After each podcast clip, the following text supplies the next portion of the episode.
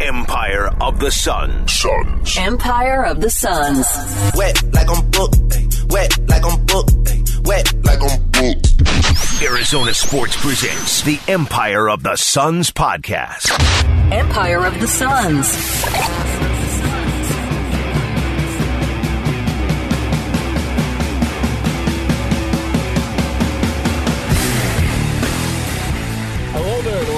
Welcome to the Empire of the Suns podcast. My name is Kellen Olson, joined as always by Kevin Zimmerman. Hello, Kevin. Back to our roots. Yeah, we're back at the draft. It's just going to be kind of a cram here, cram session, but we're here and we're excited for it.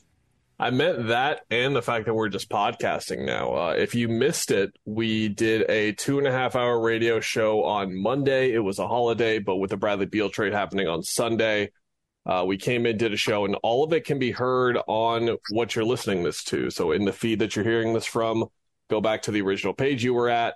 You'll see one part, which was an hour with Gambo, and then the second part was more or less our podcast, but just in a more segmented radio style form of your like nine to 12 minute discussions on uh, certain topics, which is kind of more or less what we do, but more of a free flowing scatterbrain style here on the podcast as opposed to that. I had a lot of fun. Did you?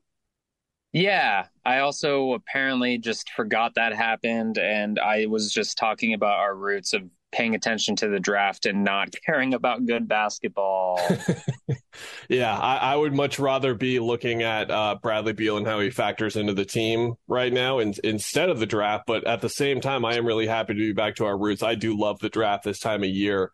Uh, we are going to be getting into the draft and looking at uh, a combination of the discussion will be roles that we envision the team trying to fill and if there are prospects that make sense for for those roles. More more so focusing on that than the prospects because to be honest there are only a handful of prospects in the 20 to 60 range that Kevin and I are familiar with coming in. I was able to cram on uh, a, a guy or two in spite of the Bradley Beal trade but only a guy or two I was going to try and get in more Kevin but uh you know you know when like your your phone just randomly starts buzzing on that night you have to cram for an exam you know? It's like someone's got an issue someone got broken up with you have to be over there to bring them ice cream or whatever you know what i'm saying? You know, man you deal. yeah you were you would get those as the good friend who has feelings and stuff so uh, i would get i would get different calls but yes i understand yeah, I'm the friend bringing ice cream, and then you're the friend bringing the beer, right? I guess like that's yeah, yeah, that's the more suitable thing. We, we, both are needed. Both roles are needed, Kevin, to tease later on. You need multiple roles, and not just specialists who are shooters or defenders. Sometimes you need a little bit of everything. Let's start with some news at the top. The Suns have finalized their coaching staff. We've heard about a lot of these names already, but again, it is Frank Vogel as the head coach. Kevin Young retains his position as associate head coach, and then the assistants are David Fizdale, Quinton Crawford, Miles Simon, Greg St. Jean, John Lucas III, Drew Anthrop, and John Pastorik. All of those guys outside of Kevin Young are coming directly, not directly from the Lakers, but they were with the Lakers when Frank Vogel was there. Uh, the way that I put it on Twitter, Kevin, is that it's it's just a good sign whenever a coach can do that, right? Whenever they can bring over one, two, three, four, five, seven names. Uh, and, and some of those guys went to Dallas, some of those guys went elsewhere. And when Frank Vogel gave them a call, they they head on over to the Valley now.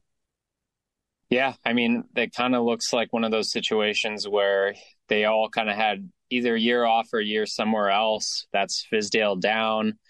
Um, obviously, the Kevin Young acquisition is the outlier of of that group, and so he's going to have to integrate with a bunch of guys who already know each other. But yeah, I'm excited just to see um, a staff like know how to do this because they all have done it before. Basically, they've all taken over again a, a very similar roster to this one as far as uh, superstar construction and all that to go to the Bradley Beal trade, we have not had any parameters finalized. Again, it is Bradley Beal coming to Phoenix, and then the Suns are sending out Landry Shamet, Chris Paul, multiple second round picks, and multiple draft swaps. We do not know where the I would assume Landry Shamet is going to Washington no matter what, but we don't know where Chris Paul is going.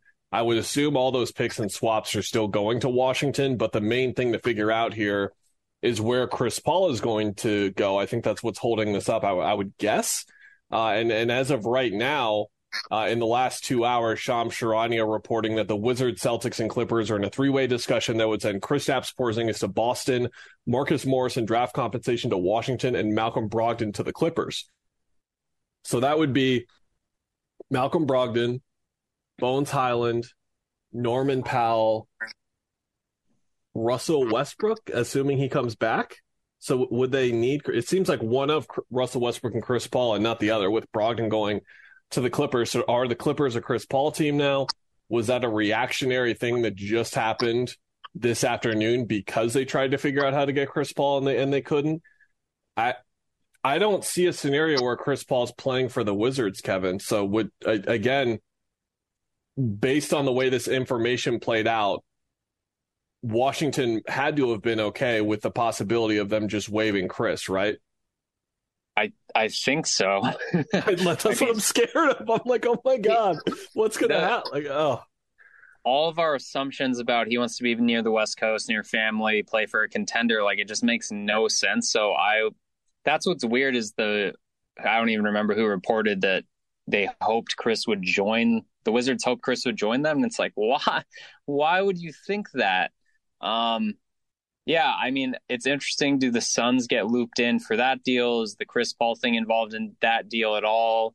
Um, it's obviously affected by that deal since the Clippers are obviously a, a, prime landing spot. We all thought. I think, I think you can make a case that if he's going to be picking from minimum contracts elsewhere, then you could still take on Brogdon and then sign him to a minimum if he's waived. I guess because uh, that's two guys where you just want insurance policies and having a really good ball handler. Um, but yeah, it's it's all interconnected. Some cleanup there. Malcolm Brogdon was mentioned. Again, this is a, a strong talks. These are conversations that are not weak, Kevin. They are dialogues with oomph to them. They are I can't think of another word. I'm My sorry. coffee without with like some creamer but not completely black. I don't know. You went the metaphor route. I love it. We're, we're, we're trying to fire on all cylinders here. Uh, to kind of connect this, let's say this trade does happen. Brogdon was a name that Gambo mentioned as a possibility for the Suns to look at as a Chris Paul replacement. I can't remember how much we talked about this on the podcast, but the Celtics never made sense to me as a DeAndre Ayton team, considering they have Robert Williams and Al Horford. Uh, Robert Williams is someone that would make no sense for the Suns to get because they'd be replacing an inconsistent center with an inconsistent center for different reasons. Robert Williams just can't stay healthy. And I don't know why Boston would ever want to trade Al Horford because Al Horford is really good. So I, I understand what they're doing and they're trying to add size, and that's what Porzingis does to come in there and, and why the Ayton noise was like a little bit there, I suppose. But again, I think like the main thing they're trying to figure out is how to make their center rotation and their big man rotation not just so reliant on only Al Horford, who at this age, at this standpoint, doesn't have enough to offer for to do your whole to have your whole center rotation set for just him, which is why Porzingis makes sense for them. So that ties up, uh, not ties up, but kind of more or less effectively ends a couple things there. And then we talked about the Chris Paul angle on this as well. It's just really interesting to see how those kinds of things tie in because we're going to talk about that Nuggets trade in a bit as well too, right? Like there's a couple of things going on here that you look at the Suns and wonder like if they were impacted by that at all. Yeah, I mean, I don't really know on the Ayton thing. Chris Haynes really kind of just said it on a Portland. Uh, I don't know if it was a podcast or radio program, but he basically said the Celtics had called about Da. Um, but yeah, it doesn't make much sense because I, guess you could say Porzingis somehow just slides to the four, and then if you had a kind of a defensive center, you could play both of them and have good spacing still. And yeah, even even without that trade going in, I just didn't see it with Ayton. So that's that was interesting. Um, if the Suns really just had to dump money, I guess maybe the Celtics would think about it. If Al Horford's kind of nearing the end, um, I still think he's really good. Obviously, the age thing you wonder about that and being available, but yeah, I, I don't really know what's to go into that regarding Ayton. Can I say a thing on Da? Yeah. I think that it is we I don't know so so we're talking about DeAndre and if they should trade him, if they shouldn't, why they should, all that kind of stuff. It's if they're gonna move him, they should move him before the draft, right? Like I understand they can trade him in the third week of July. They can trade him at the trade deadline. They can trade him next season. All of these conversations with that kind of in mind. One, for the more long term picture, looking at the trade deadline or looking at next season, ignore the fact that you're trading him because it doesn't work out. And if it doesn't work out, you just wasted another year of Durant and all that. And again, like, okay, yeah, you could trade him in February still, and this season wouldn't be dead, but you'd really have this, you'd, for the second straight season, you'd make a significant trade again in the middle of the season to alter your team's DNA and your core and what your identity is as a team. Like, that wouldn't make sense to me. And then in the more short term, if you are going to be making an Ayton trade, I think all of us can agree for the most part, I will say for the most part, that you are not going to be able to get let me phrase it this way two starters for one. Does that does that make sense? Just to appease the the the people who are not with you and I who believe that he still has some pretty solid trade value. Um but whatever you trade him for knowing going into free agency what holes you have to potentially fill would be extremely valuable and then if you trade him to a team that has an extra second round pick lying around that you could get, that would be important as well, which we which is what we are about to talk about. But my whole point that I wanted to make is I think that it's hardly been talked about how much it would benefit them to get if they are trading him to get it done now, to get yeah. it done within the next uh 26 27 hours. That's a that's a really good point. Um I guess the value of him rehabilitating himself, let's say it takes to February, you maybe you get two rotation players, but yeah, maybe you don't. Um, or two even quality top seven players on your team. It's it's still risky.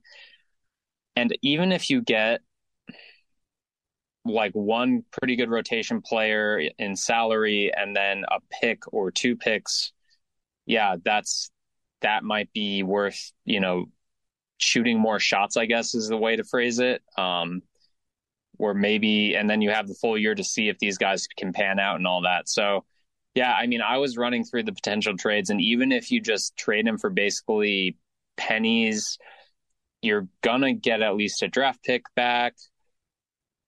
You free up the salary down the road, which again is still going to be really rough with the other three guys, but more manageable. Um, like you put out the the I don't know if you want to get into this right now, but the Hornets trade with like Rozier, Cody Martin, um, and the 34th pick, I believe, and mm-hmm.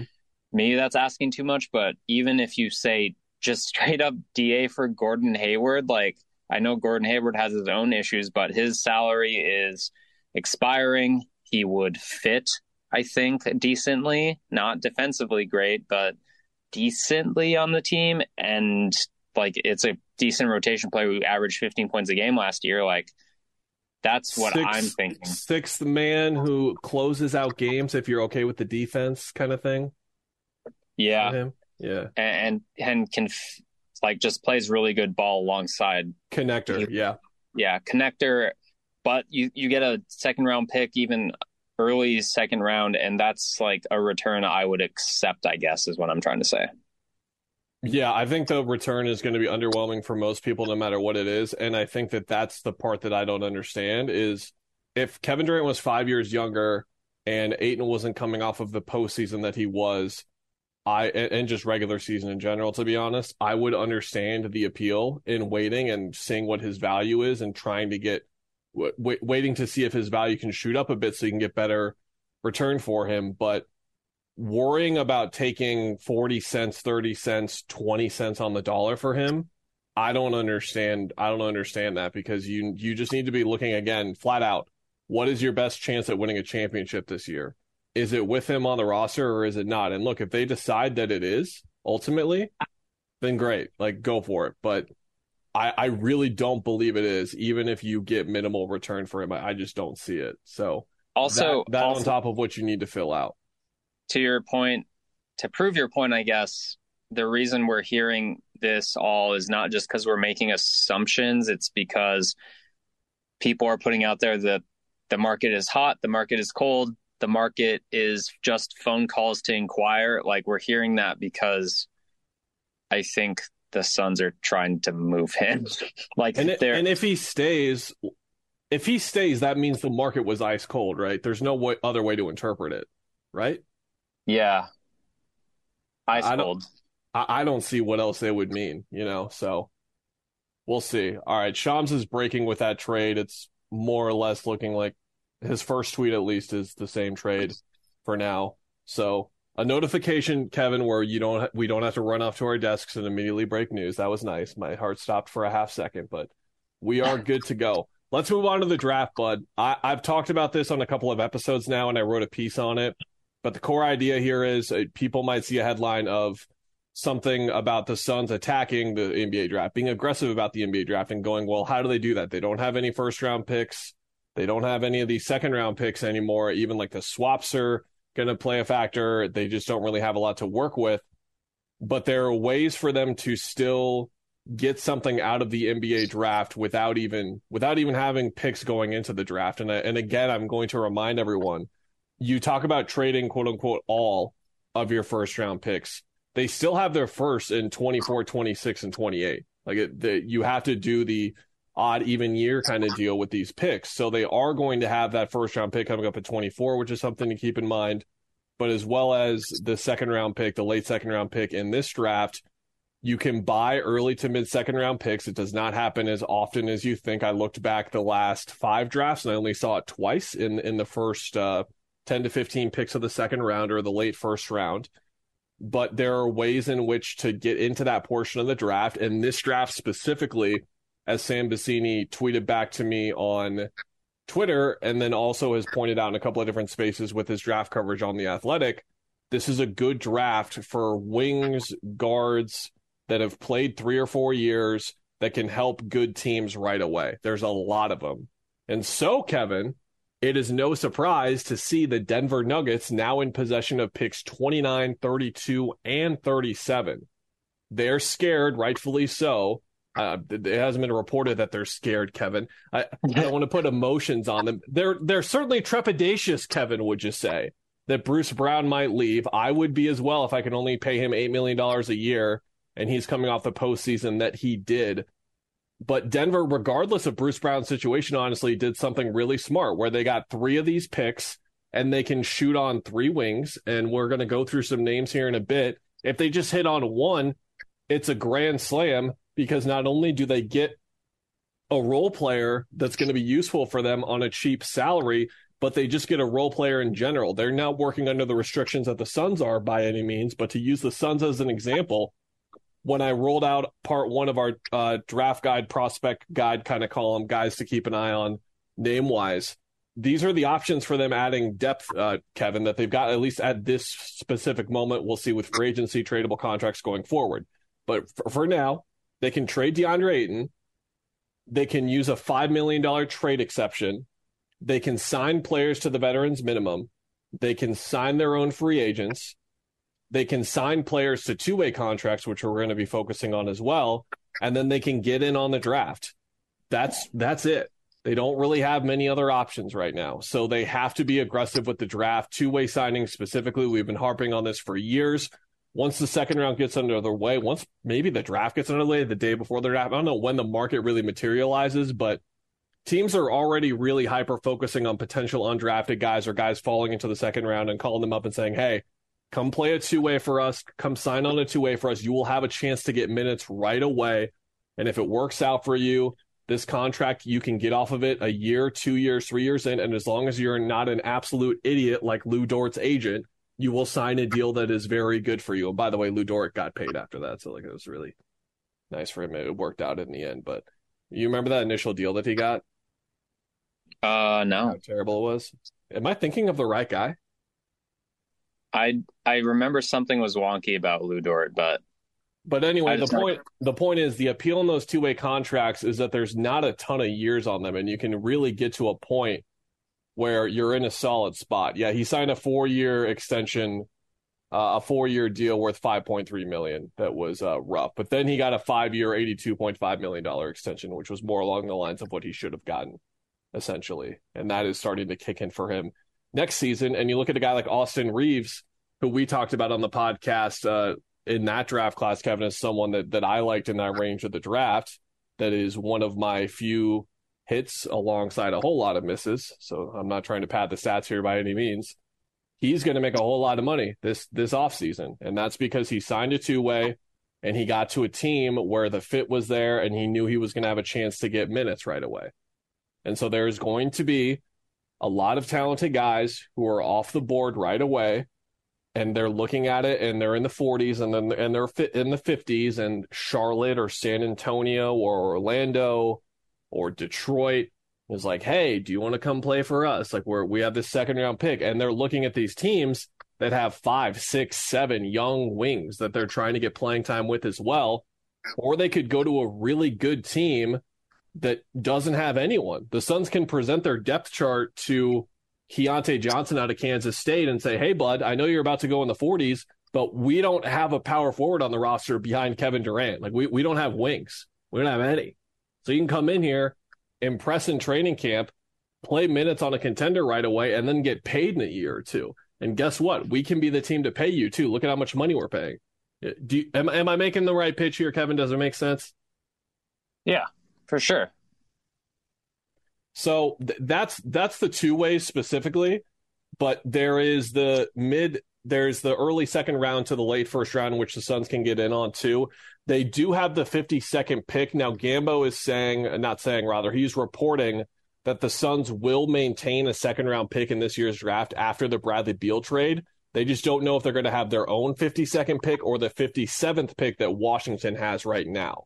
Um, that that's not really uh, Gambo's been saying on the air that like they got to get this deal done before the draft because they don't know when their pick is. That that would make more sense to me if there was a gap of 15, 20 selections, but it's five. I'm sure they'll be fine, and I'm sure they'll get that part of the trade at least ironed out by that time in the draft, so they know who's picking for who. And that's going to be fun, Kevin. If we don't have details of the trade yet, and 52 comes up, and we're like, is this the Wizards pick or the Suns pick? That'll be a fun dynamic of the night that we hopefully don't have to deal with, and the trade details come down in uh in time, but do you see the uh, route here, Kevin, to picking up a useful rotation player too that we've been talking about?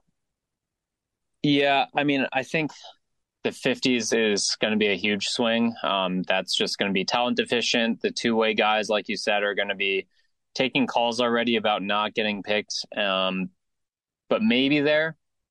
But I, I honestly think it will take maybe moving up. And that's tough just because, again, like the last five picks, there aren't many good teams, I believe, after Memphis at 25. Um, all the good teams have sold their picks or traded their picks, I guess, to, you know, like the Charlottes, um, the Pacers have a few. Nuggets, I guess, now do have a few, um, but they're going to maybe use them, you'd think. So for the Suns, I think it's like, can you either package whatever the 50th second or 57th pick maybe cash on top of it and move up a little bit into the 40s mid 40s even in the 30s i don't know how likely that is. Um, but again to the point of Mat Ishbia is finding ways to spend around the rules.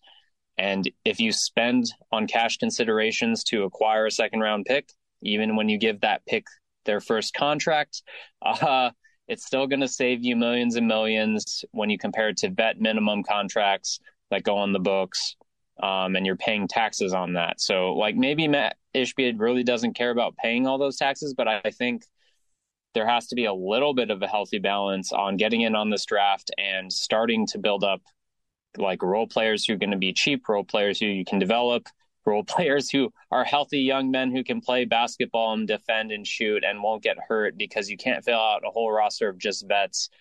I don't think that's the best idea to limp your way into the postseason. So I, I think they really got to be active as far as making the phone calls, at least getting rookie, using the two ways, maybe getting two rookies even.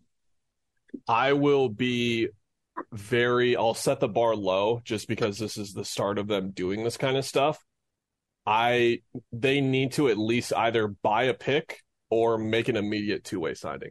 I think it's one of those two things. And again, I'm I think people listening will think I'm overrating the two way market and specifically what happens, but there are good prospects that are there at the time and guys who can work out in the NBA. Like I, I understand once you pick in the 40s and 50s, but again, certain guys fall. Lu Dort was not supposed to go undrafted. He went undrafted. I think the same can be held for Austin Reaves.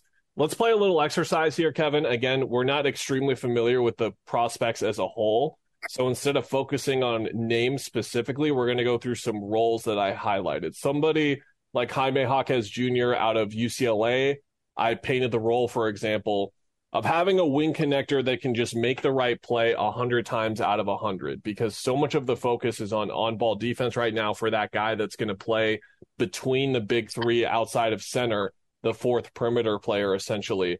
On ball defense, rightfully so, getting a lot of focus, but I think there's a lot of other areas that they could look to fill with this spot and they could play different roles in there. So uh again, just a connector who makes the right play every time, plays super hard. Brandin uh twist here, Kevin Podziemski. That's how you say it. I looked it up. Oh, I was I was not oh. even close last time, so a lot of people are going to be saying that wrong. Podziemski out of Santa Clara is a shooter with a whole lot of scoring attached to him and an undersized guard.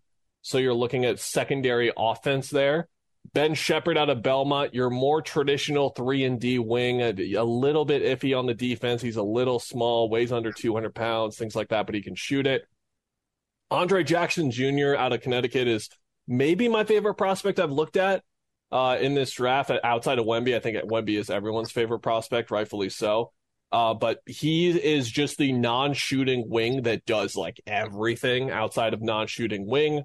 Marcus Sasser out of Houston is another guy who, um, in the Podziemski kind of area, shooter, scorer. He can really defend though, which is a thing for him. But again, like off-ball guard.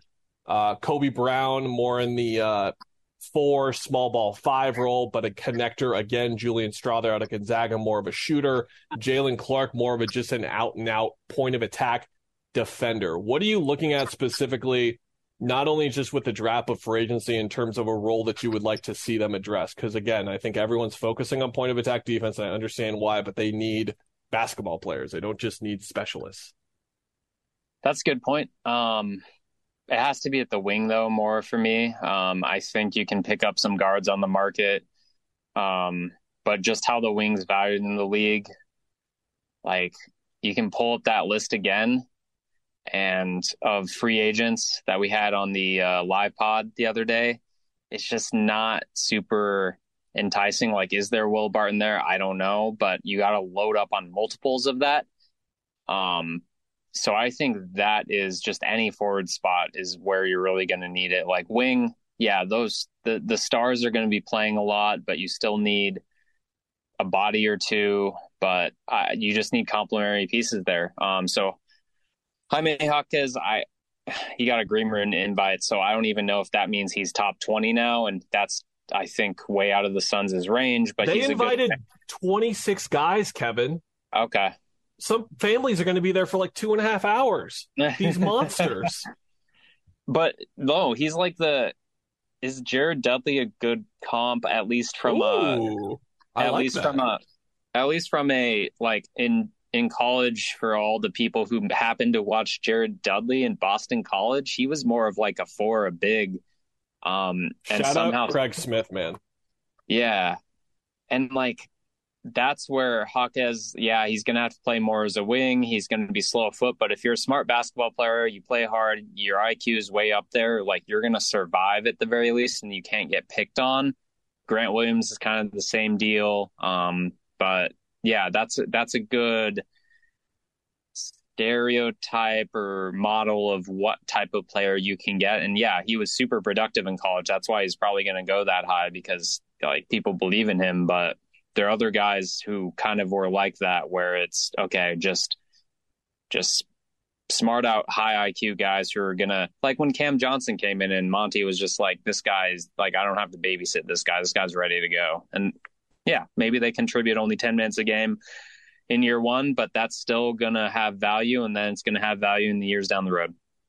I just would target smart hardworking basketball players and then just hoping the development pans out from there. So if they again, I focused on guys that are more developed uh, in their early 20s. So we're talking about Sheppard is 22 years old out of Belmont. Podziemski is one of the younger guys, but he's got a lot of skill on him already.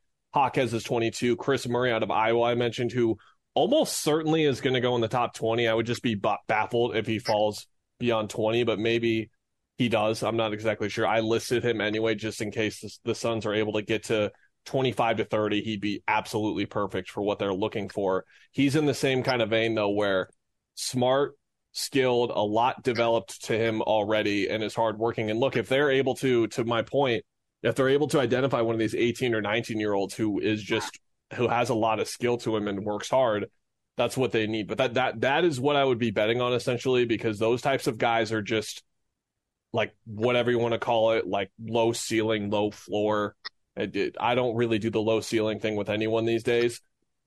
But Andre Jackson, to me, out of Connecticut, is a guy worth focusing on with this point because he is a. Here are his averages. I'll go through this guy. Seven points, six rebounds, five assists per game. He shot 43% from the field, 65% at the line, 28% from three. So the numbers are just all over the place. He's not a shooter. His form is going to need to get reworked, and he's going to need to be working with a shooting specialist a lot. But he is really, really, really good defensively, and he is an awesome passer. And all of it is just you can tell he's the smartest guy on the floor. At the college level, you could tell he's the smartest guy on the floor every time. He was one of the few guys where I watched back a couple of games. I caught a couple of UConn games in the tournament as well. And he just keeps making plays everywhere just because of how smart he is. And then he's really athletic as well. Because when you package someone like him who is that smart he's really athletic. And then to go down to the second round guys again, I just look at someone like Jaylen Clark out of UCLA on the two way side on the 52nd, 57th pick part, where he's arguably the best perimeter defender in the draft. And you and I both believe that he passes the Aaron Holiday test for new listeners. Seven years, six years ago, whenever Aaron Holiday won the draft 2018, you and I, U of A graduates, U of A lovers through and through, watch U of A basketball and we'll see Pac 12 prospects pop up. And if they jump off the screen, go says, hey, that could be an NBA guy, we declare yes on the Aaron Holiday test. And we say no if we did not. Aaron Holiday did not pass the Aaron Holiday test himself. Jaylen Clark did to me, and Jaquez did as well, because Clark just does a lot of glue guy things on offense as well.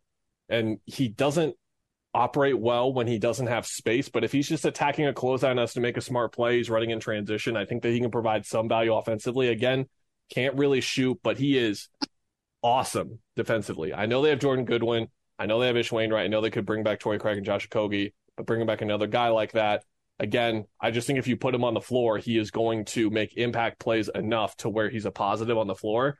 And that's all I'm looking for, Kevin. Like, are you out there consistently positively impacting the game? And I think there are guys to be had here.